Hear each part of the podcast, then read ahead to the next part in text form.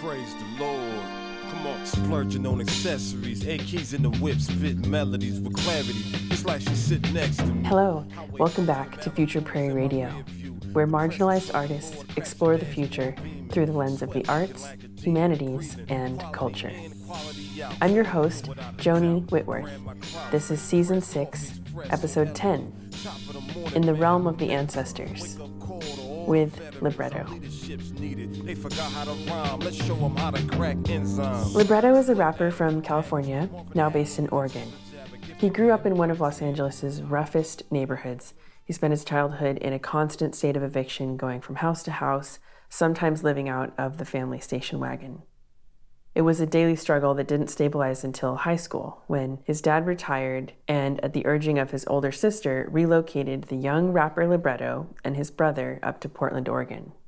Once there, Libretto spent his first year sequestered in the tiny suburb of Milwaukie, but eventually he made his way up to North Portland, met more rappers, and fell in with the then ascendant Lifesavas. He started performing more, and by 2004, local Portland media declared him to be hip hop's next big thing. Then he went to prison. His career in the arts was put on hold. He stayed in prison for four and a half years. While he was there, Libretto read voraciously. He studied business. He paid another inmate to teach him piano with bags of coffee.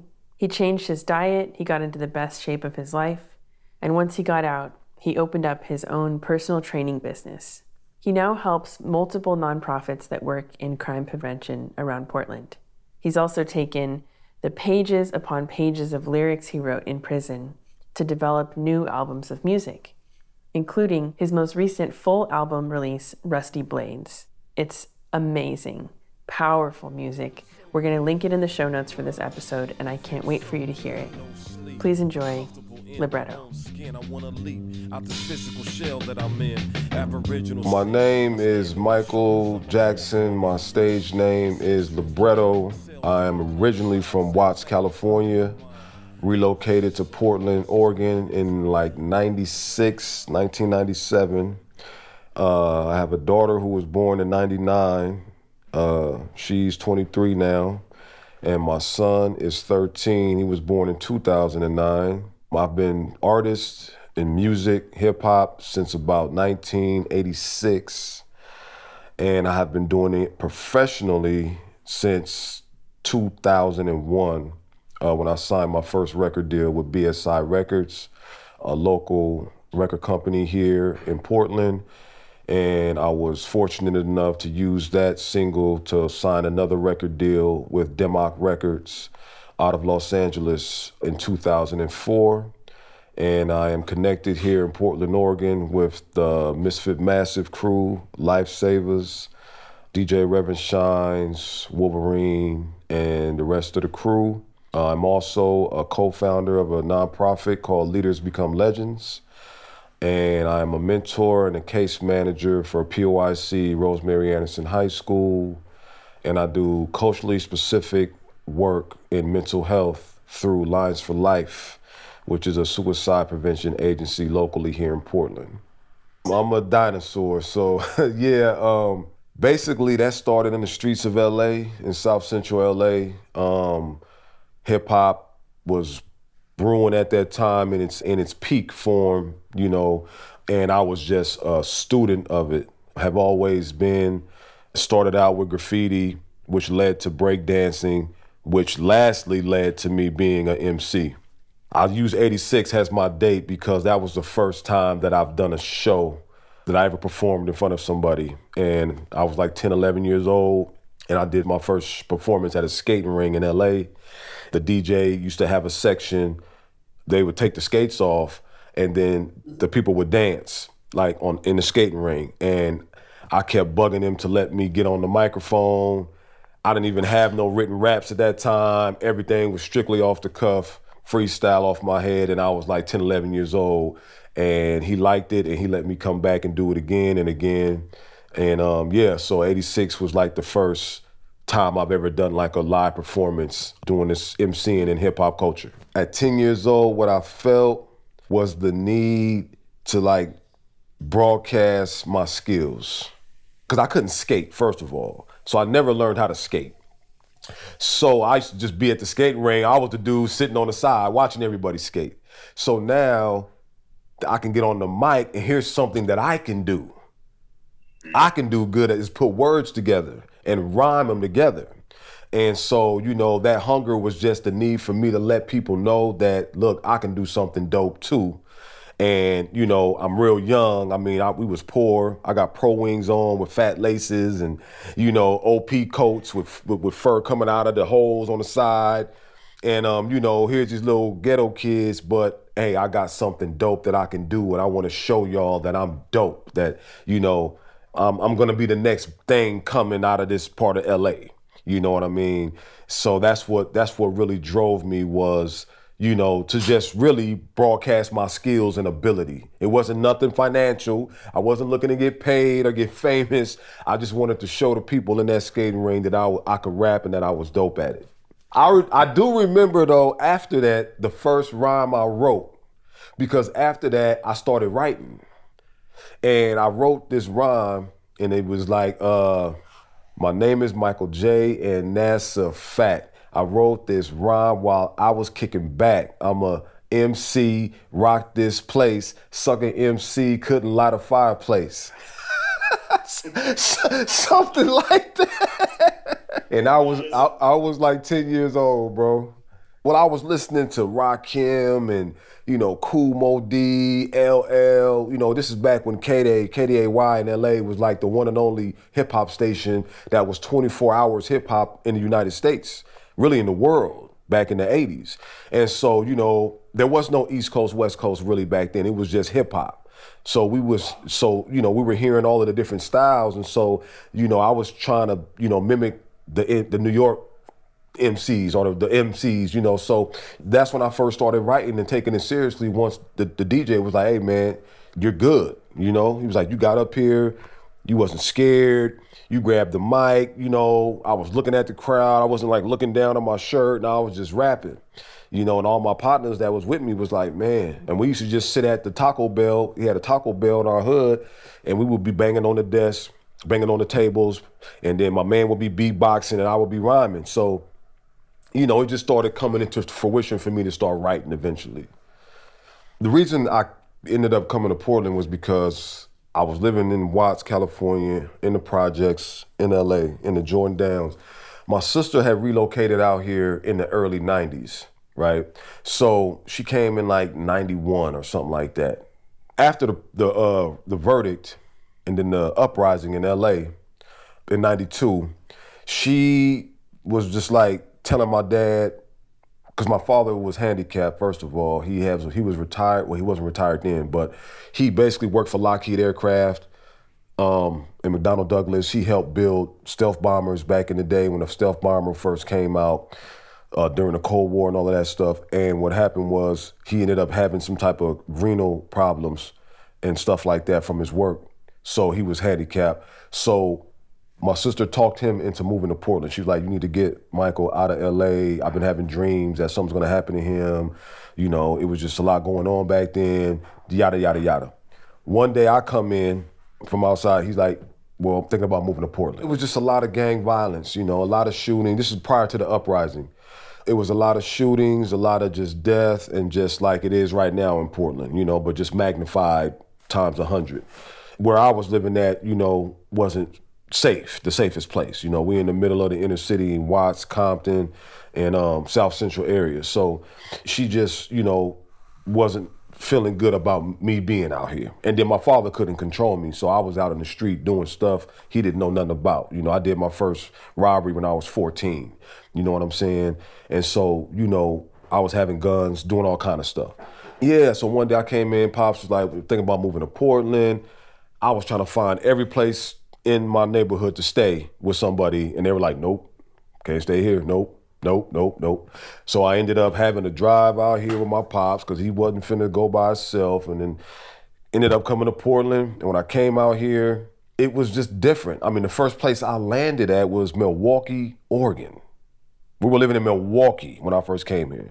I'd never even seen Northeast Portland, bro it took me a while before I even seen MLK, Killingsworth, and all of that stuff. Only reason I even seen that because I was trying to go to PCC So I enrolled in school.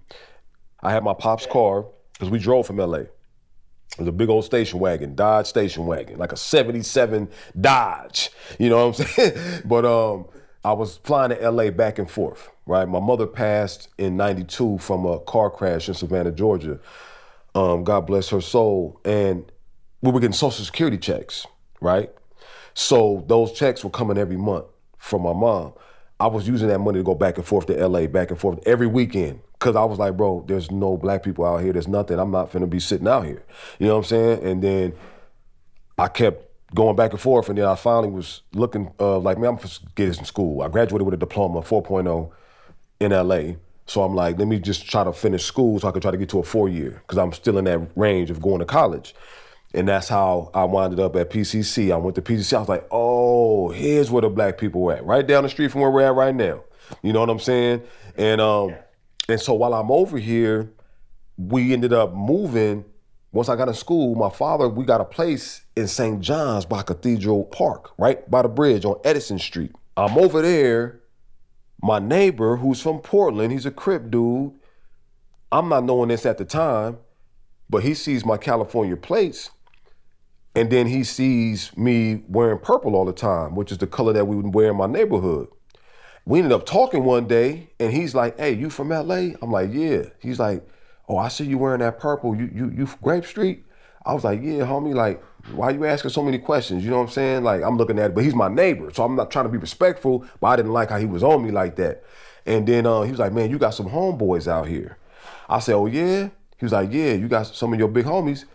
Long story short, he brought these dudes to my house. My big homie Bink, rest in peace. He just passed away last August, last year. He was like, "Hey, you, where you from?" You know, we had that conversation. like, "Man, I'm from the project, Jordan. I'm from the projects." Whoop, whoop, whoop. And he looked it familiar, but he'd been in prison a long time. But I knew his nephew. I went to school with his nephew, and once that connection happened, I was in the streets, like I was in L.A., but out here in Portland. I wanted to go to Morehouse, right? My father coached track at Morehouse. So here's what happened. We all went to take our SATs in LA. None of us passed. Like we all played hoop, right? None of us passed the SAT. So my dad was like, "Look, you," because I wanted to go to Morehouse for computer science. I wanted to. I was like intrigued with computers back then. And once I didn't pass the SAT, dude at Morehouse who knows my dad was like, "Look, I can get you in without the SAT, but you got to have this much math." Well, the things about the schools in LA, and especially in the hood, they just shuffle you through. Like I don't know how I graduated without never taking algebra. Bro, I graduated and I never even took an algebra class.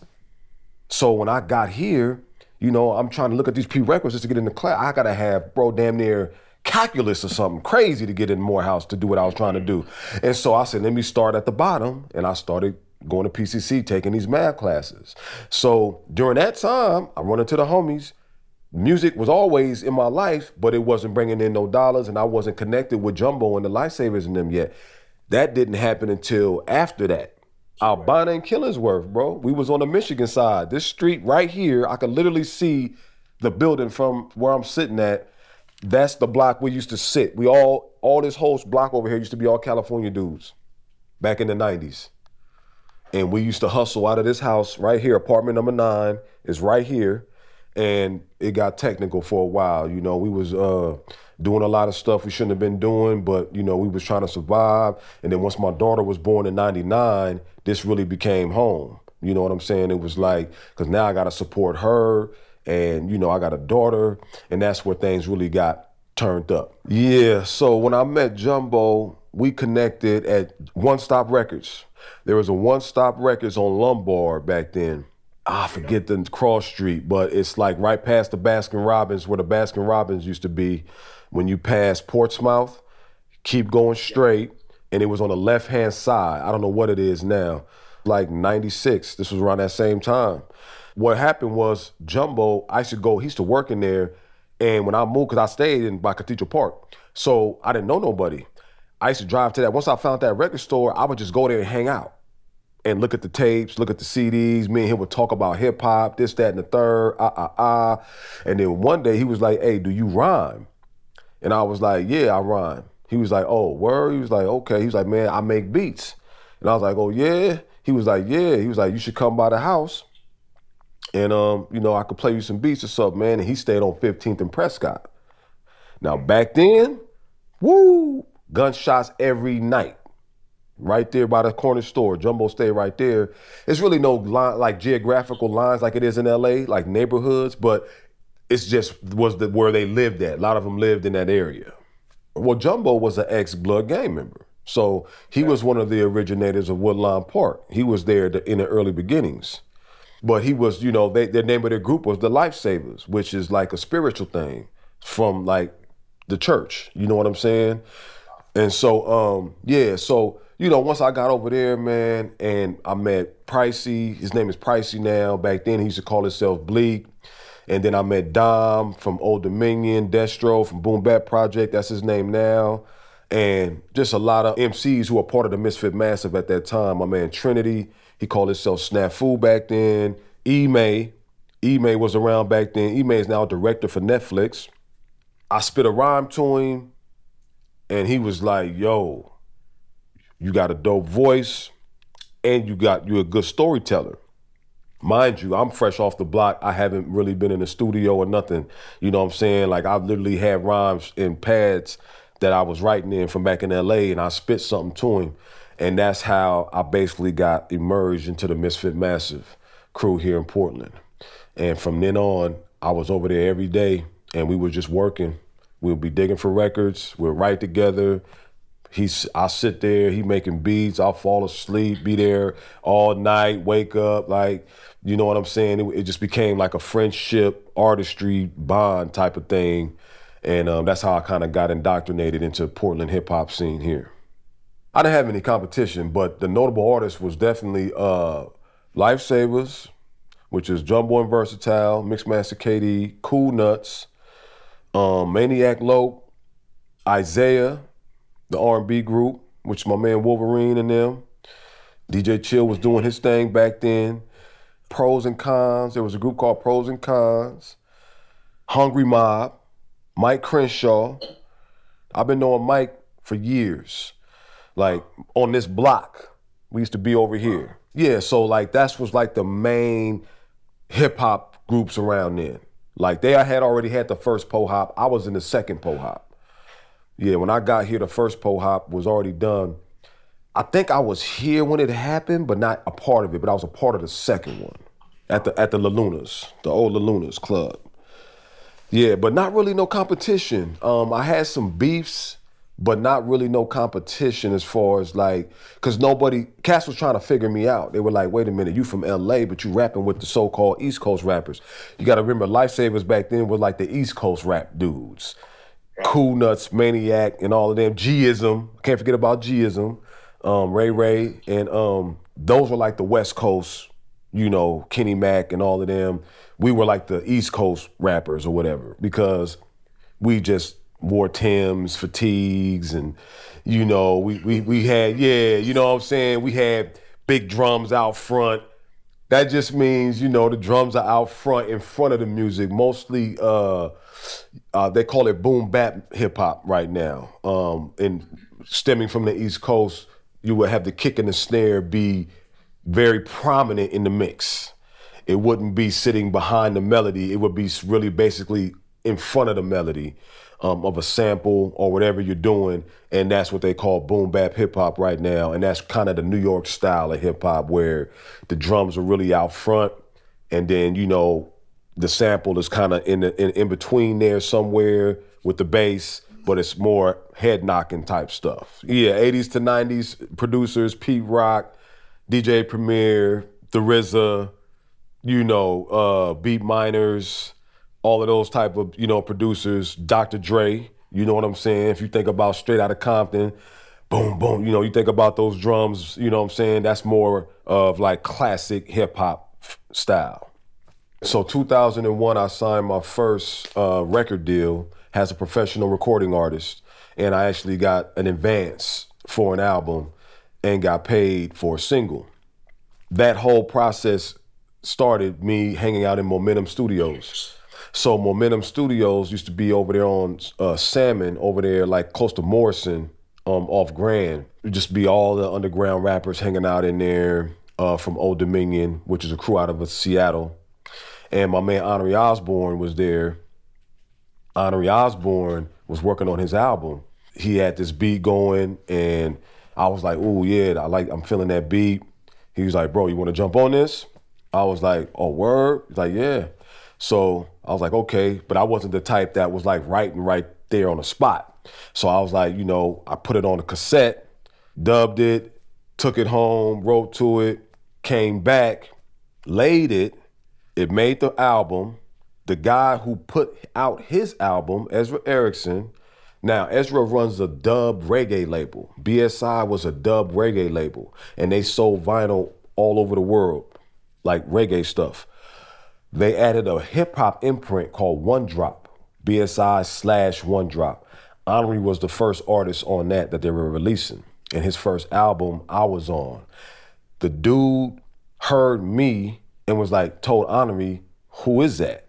He was like, oh, that's the homie Bretto, Libretto.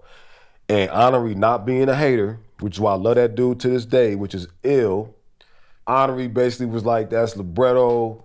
He's my man.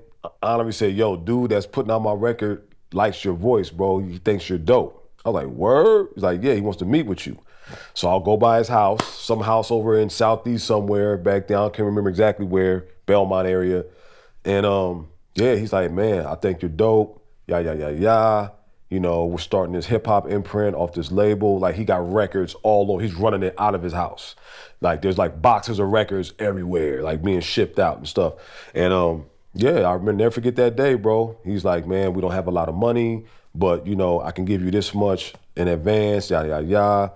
Say less. You know what I'm saying? Me and Jumbo went and cooked up a song that we was already working on a song. So we basically finished it and then I laid it and then, you know, he gave us the gave me the advance, not even knowing we had already recorded it, but he not tripping. He's like, look, I could pay you for this. So he paid me for that. We turned in a song, two songs actually. Then he gave me 2500 for the album advance. Listen, I'm like, I got a check from rapping. Like I made it. You know what I'm saying? to me, you know what I'm saying? Bro, that was like the epitome of my rapping career right there. That single winded up being a one of his biggest singles. So Honoré's record did huge, did good numbers, but that single "Dirty Things" with the B side uh, "Alma Mater" sold out all over, and a lot of the records were sold in the UK, Germany. I started charting on CMJ.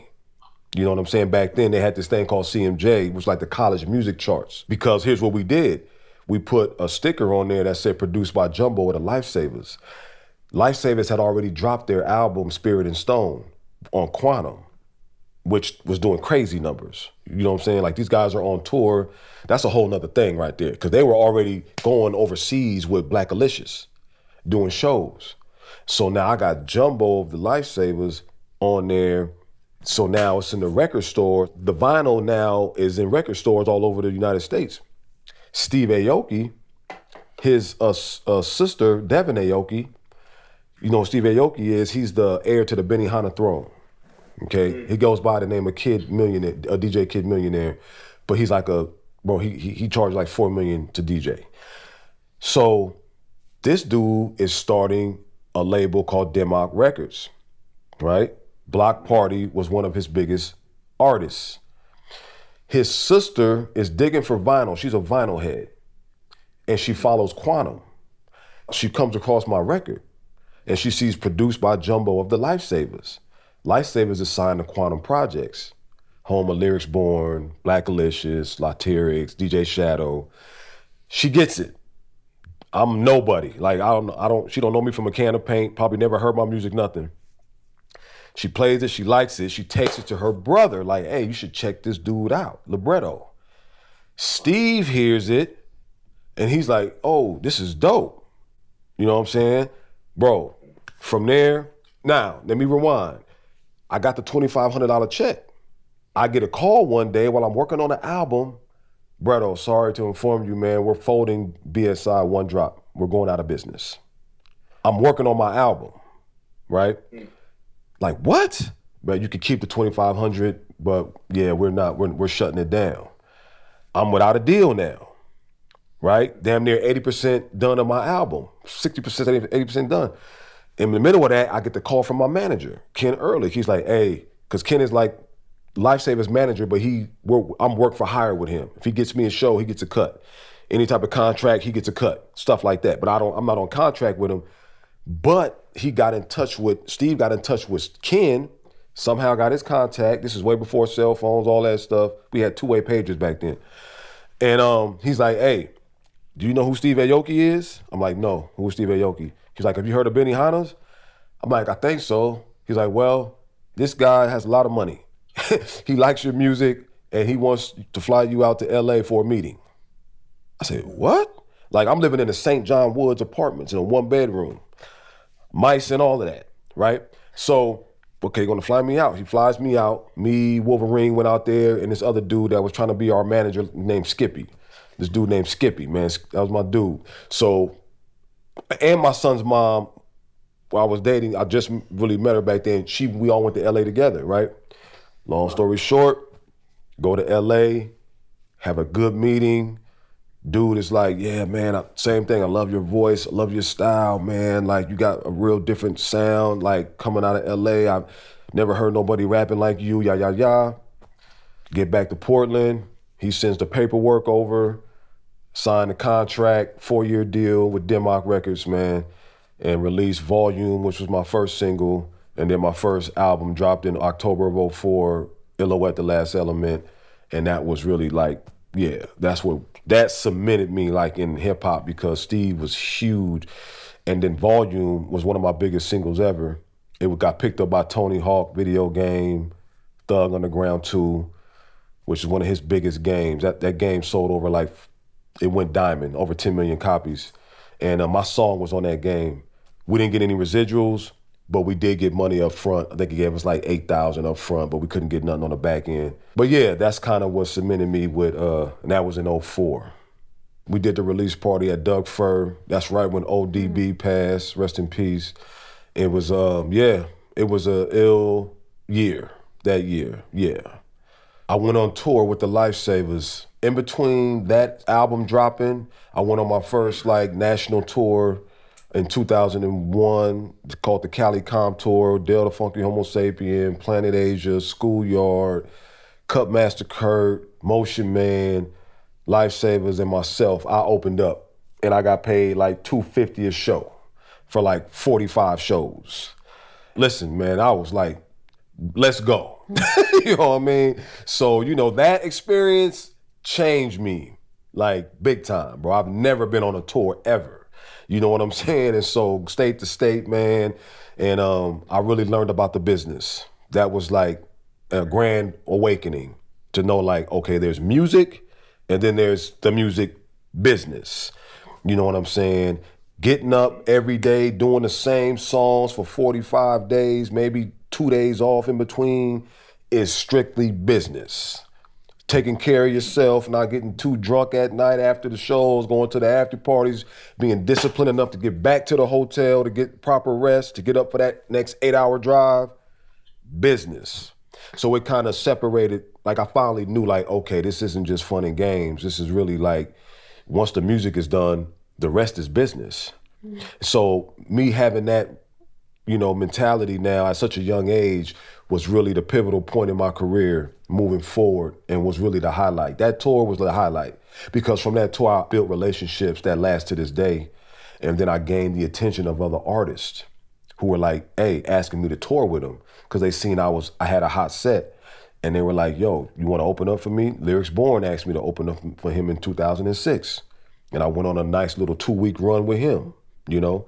And um, it just kind of cemented me as recording artist and performer. Because there's two pieces and you know. So we, we got to make the music studio but then we got to also give it to the public and that's a whole nother ball game okay they were doing a tour Lifesavas right? Because we're all crew. Like i'm on their first album and then my first album they're all over that too. But on this tour i didn't go because they were going into canada. I can't get into canada because i had felonies back then, right? Because I was hustling. You know what I'm saying? So I used to sell pharmaceuticals on the street. And so I, I couldn't get into Canada back then. So I stayed and I was still here hustling while I got an album out. I'm standing right here on this corner on Albina and Killingsworth. It used to be the Renaissance Market right here. Mm-hmm. I'm hus- I'm pitching. I'm out there doing my thing. OG1, DJ OG1, rolls up on me. He like, Bretto, what is you doing? I said, nigga, you know what I'm doing. What's happening? He's like, man, you got an album out, bro. You out here selling drugs? I'm like, yeah, nigga. You know what I'm saying? This I gotta eat. That music ain't paying the bills right now. Cause back then, bro, I got an advance. You gotta recoup before you even see anything. And I was signed to a big deal. So the publicist was getting like 12,000, then it was this much for this, this much for that, bro. I didn't even understand. I don't I, I never seen a check from Dim Mak. He probably broke even maybe like years after my album came out. You know what I'm saying? But it was like cuz I moved like 30, 40,000 units total like as far as from back then. And that's on the underground that was, you know, 100,000 was considered platinum on the underground back then. Mm-hmm. So I'm hustling. OG1 rolls up. He's like, man, meet me at SCI tomorrow morning, man. Like, you got to get off these corners. I go to SCI. He say, you finna help me run this studio program up here. You're gonna teach the MCs how to rap. I was like, what? He was like, how much you wanna make? I was like, what you mean? How much you wanna make? I'm sitting in the HR office. I said, I don't know. Like back then, $20 was a lot of money back then. I said, $20 an hour. I just threw a number out there. He's like, okay, $20 an hour. I signed a little thing for my taxes and all that. You starting tomorrow. You know, OG1 is originally from Watts, so he grew up like down the street from me. But he's my elder, so you know, I was a mm. kid. But anyway, so we always had a relationship since we knew each other. But he basically put his yeah, put me in there. So boom, I'm working for SCI for like for years, bro. Like 2004, and I got laid off in 2008. When all of that recession stuff was going on, I was the first to go. I literally came into work one day and they were like, um, Cinda was my supervisor. Cinda Jackson was my supervisor. And she's like, Brother, I'm sorry, but uh, we had to cancel the MC class. I said, What do you mean? No warning. I show up to work, they got your check already ready. What? So now Obama gets in. He's stretching out the unemployment. Remember when he kept stretching it out? He kept uh like you were able to file for unemployment because I ran out of unemployment.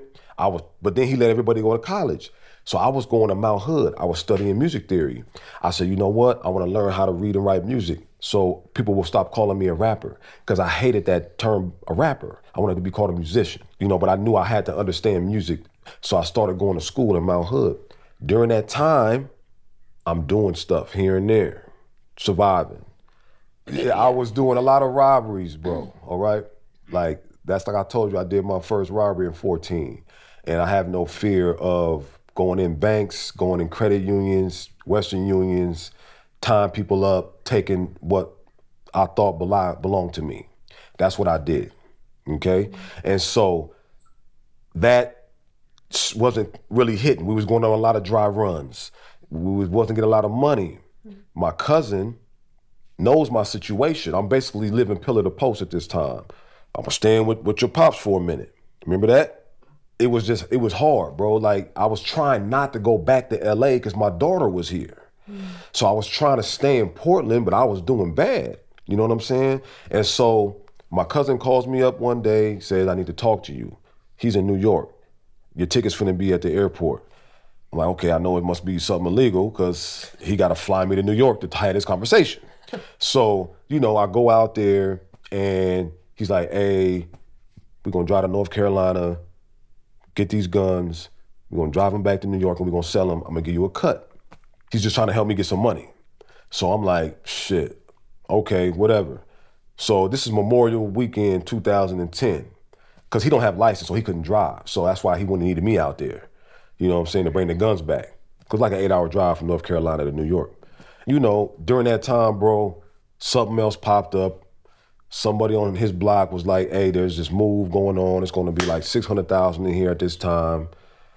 My cousin asked me, "Did I want to do it?" We never ended up going to North Carolina. I made the worst decision ever in my life.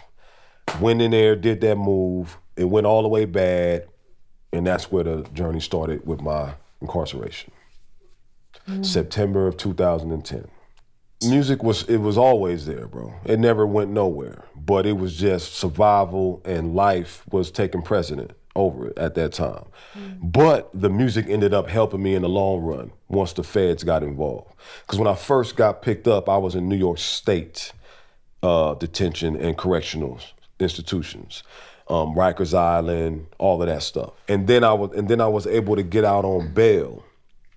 Right, so I got out on bail, and I was flying back and forth from Portland to New York. My court dates were like two months apart.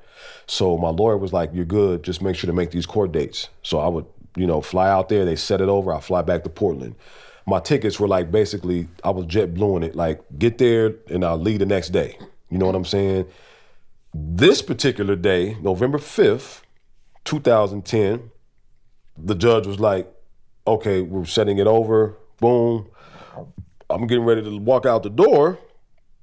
And I get out the door of the courthouse. This is in the Bronx, Bronx Community Courthouse on 161 in the Bronx. And I just hear these voices. I know police. I know they have a certain tone of how they talk. So I'm walking, but their voices are coming from behind me. And they're like, Mr. Jackson. And I heard that shit. And I turn around. U.S. Marshals were detaining you. I'm like, oh shit. Feds picked the case up. So I'm walking out of court. They set the date over, but I I knew it, bro, because it was just weird in that courtroom that day. It was like I just it just felt real weird. And then my cousin was always going to court with me.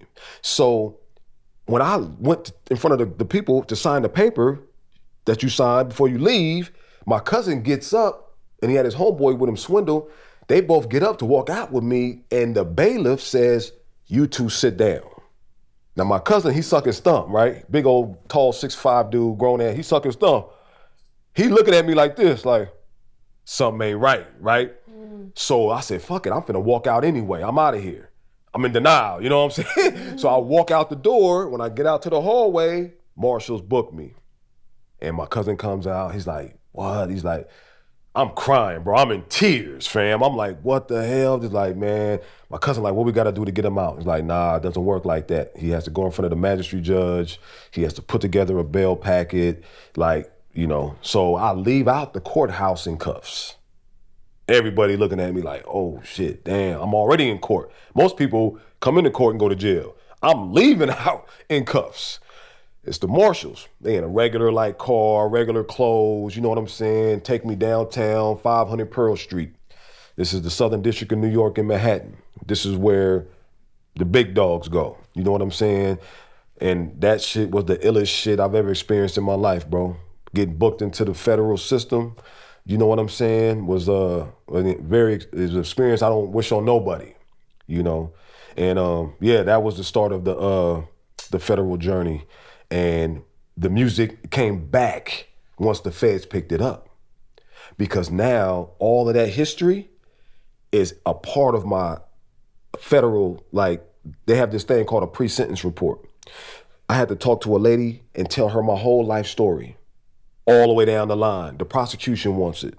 They try to use it against you, but this worked out on my behalf because I was able to talk about Dim Mak. I was able to talk about the record deals, the touring, everything. You know what I'm saying?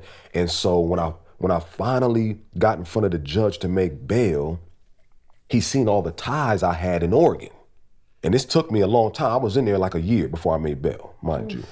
Wow. So in MDC Brooklyn, downtown Brooklyn, in a federal holding facility. I'm in there trying to get bail, but the judge, he's like old judge, God bless his soul, Robert Patterson. Coolest dude I ever met. Never thought I would say a judge was cool. This dude, 90 years old, he been on the bench 40, 50 years, bro. You know what I'm saying? He's like looking at my ties to the community, asking me, am I still gang banging? I'm like, no, that's in the past, but I am still affiliated. That's my neighborhood. You know, the prosecution is on me like Mr. Jackson's a flight risk. He's this, he's that, just trying to get me to stay in detention. You know what I'm saying? But all praises to the Most High, I was able to leverage some of that stuff I did here. I had people in Portland write me 50 letters. I had like 50 letters from people out here who were writing on my behalf. People from Oregonian, Willamette Weekly, OG1, Senda, SCI, everybody was writing me letters, like trying to get me to get out. So I did wind up getting out on bail. Wow. $250,000 bail. um, and I had to stay in New York. So I fought my case out there on house arrest for 13 months. Now, the feds can't deny you work. It's one thing about the government. If you have a job and you're on bail, they you they gotta let you work, right? Guess what my work is? I'm a professional recording artist. All of the proof is in my pre-sentence report. Matt Nelkin, Liquid B Records, out here. Well, first I talked to my lawyer. I said, hey, so if my if my job is music, if I have a show in let's just say Portland, do you think I'll be don't even try it. I'm not going in front of the judge with that. You're crazy, Jackson. No, this is my lawyer, right? I said, man, no, F that, man. He said, look, if you're hell bent on this, I'll talk to the prosecutor first before we take it to the judge. I said, okay, bet. So I hit Matt, hey, bro, get me a show out there. Send me the contract saying that it's paying me. I don't care if it ain't paying me. Just put it on there that I'm getting paid. Mm-hmm. I want to see if this shit work. So he gets the contract, sends it to me. I'm gonna pay Bretto uh, $300 for a 15 minute set right? Some shit like that, right? so I get the contract, bro. I sign it, get it to the prosecutor. Prosecutor checks it out. The marshals out here in Portland go to the venue. It was at the Crown Room. Remember the Crown Room? That was right there on like Third or something like that in Everett, like right there. Yeah, by that parking lot, um, by the old Republican Chinese uh, cafe. The marshals went to check out the venue beforehand. Yes, to make sure it ain't no bullshit. So they went there and bro, we took it in front of the judge, bro. And the judge approved it. I'm on a plane to Portland, bro. Ankle bracelet on, everything. Got to able to see my son. My son was born in 09. You know what I'm saying? Right, and my daughter's here. So I'm trying to see them. You know, and I was in a relationship at the time uh, with a female back then. So you know, I was flying back to see her. And sometimes I actually did the show, you know, because I needed money. But most of the time, bro, I was just using that to get back and forth. Mm. So that's where music comes back in. Yeah, music uh, began to transform my life, I would say, in the year 2011, 12, um, when I really started diving into music theory and learning how to read and write music. Because remember, I was going to college to learn music at Mount Hood. And so once I got incarcerated, I continued studying. And even when I got out on bail, I was still studying music theory. And so when I ended up getting sentenced and actually getting my time, when I got to prison, there were actual pianos on the yard. Like in federal prison, there's a band room. No electronic equipment though just bass, acoustic guitar, piano, drums, microphones, stuff like that. You know what I'm saying? And so I was able now to take the knowledge and, that I was gaining from reading all these damn books in my cell about music theory and now applying it to an actual instrument, which was the piano. And so that's where music comes in to save my life because in prison, there's so much going on and you can get involved in a lot of different dangerous situations. But I always had that outlet in music. And this is not talking about writing rhymes. I'm already an MC. I'm trying to hone my craft as a musician now. So I'm studying music theory and going out here playing the piano, as well as being on crip time, which is a, a certain type of time in prison where you're part of a prison gang and you have to survive because who, where you eat with in the chow hall, that's who you show your allegiance to. Anything goes off with them people at that table you eating with, you got to put your life on the line. Possibility at any any time it could happen, a race riot or anything. So the music kept me out of the way. You know, while Cass will be on the yard playing chess, playing cards, pinochle, I'm in the in the band room working on my strokes on the piano. You know what I'm saying? Paying this guy, this guy's helping me. I'll pay him a bag of coffee a month. I get him two bags of coffee for two fifty a piece, Keefy, microwave heat up coffee, instant, and he would teach me. This dude's playing like Jop. He he's paying like he's playing like Joplin, bro. Like just ridiculous. You know, he he's uh he's been down ten years, white dude from DC, and um yeah, he basically taught me and was helping me like the rest of my bid. And that's what kept me out of the way. along with me balancing out the time with writing rhymes. I wrote over 400 songs um, while I was incarcerated, and I wrote about 20 songs on the piano um, while I was in there. And so that's what really kept me out of the way, man. I mean, I had to get in some situations because you just some stuff you can't avoid, but most of the time I had my months planned out. Like every day, every week was I did something different. And that's how I did my time. So like one week, I read all the books that people sent me in prison. The next week, I would write rhymes that whole week. The third the third week, I would do my investments, Wall Street Journal, studying my stocks, bonds, uh, uh, uh, commodities, all of that, doing my financial literacy stuff. The last week will be dedicated to like music theory. This is how I did every month, and I knocked back 61 months like that because you have to compartmentalize. You know what I'm saying to get stuff done. So I would take a week off from doing something, you know, like one week I'm writing rhymes, I'm not touching the piano, I'm not doing no music theory, I'm just writing rhymes the whole week. You know what I'm saying? And that's how I got a lot of stuff done and got a lot of material done.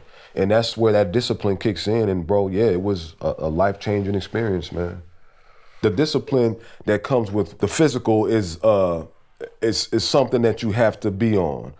When you're in prison on that like crip time or gang time or whatever, you have to work out because you're like a warrior. You're like a soldier. You know what I'm saying? And so if something goes in, you got to be able to defend yourself. So working out was mandatory. So that discipline that I had from working out, you know, it was like when I first got there, I was working out three times a day for the first two years. Like anytime I they call it move to the yard, I was out there doing something. You know what I'm saying? And that's how that discipline just stayed with me throughout my whole bid, which is created the brand of Bretto Chisel Fitness. It started in prison because there's no weights in prison. So it's all body weight and it's all medicine balls and dudes lifting each other up and stuff. Like I would have dudes on my back doing push ups. You know what I'm saying? To get any type of resistance because there's no weights. So you know, mostly everybody is dieting, trying to get a six pack, and just trying to stay as, as chiseled as possible. You know what I mean? And that's where um, that's where that whole Bretto Chisel Fitness comes into play.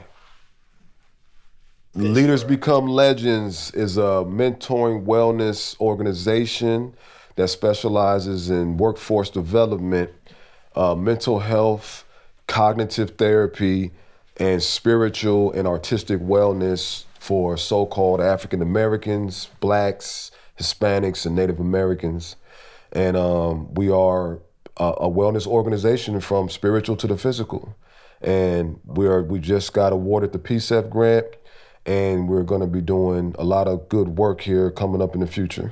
That's Leaders Become Legends, and there's three co-directors. I'm one of them. Uh, my boy Derek Thompson and James Turner um, yeah, so it's three of us. Yes, my advice to you uh, moving on as a musician or to any up and coming musicians would be proper balance. You got to have the balance of the art and the business. See, coming up, we fall in love with the art. Like what we was doing in my crib making that song, the hours we spent on that, getting stuff right, you know what I'm saying? That's the love. That's that's what we do. That's the the gift that the Most High blessed us with, the talent. In all actuality, that's only 10% of this business.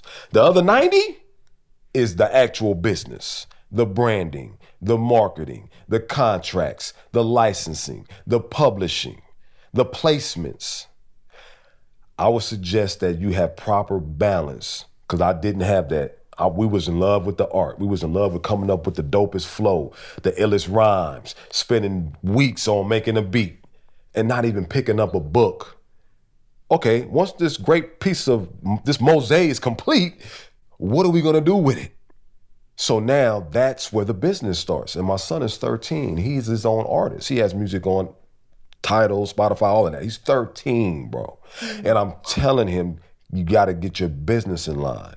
You know what I'm saying? And that's just that's that's the main thing, bro, that we lack as artists and musicians in our community. That's not having our business game up. These young cats now, they they they're a little bit better than we was back then.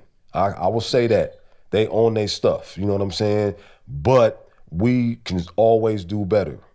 You know, owning our masters, you know, owning everything. Not, you know what I'm saying, making sure that you're registering your songs when they're out. But you know how many songs I have out that I haven't registered with my ASCAP? Mm. It's ridiculous.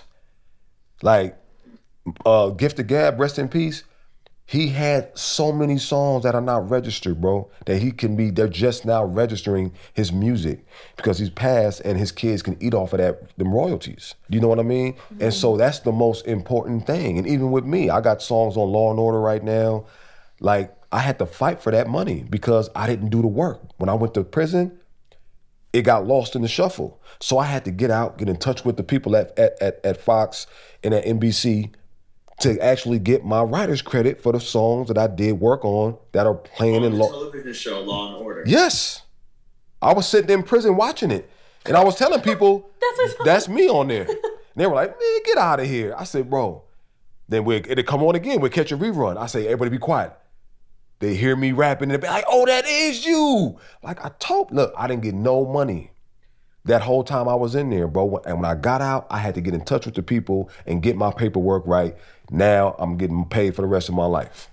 So the business, man, it's 90% business, 10% music, bro.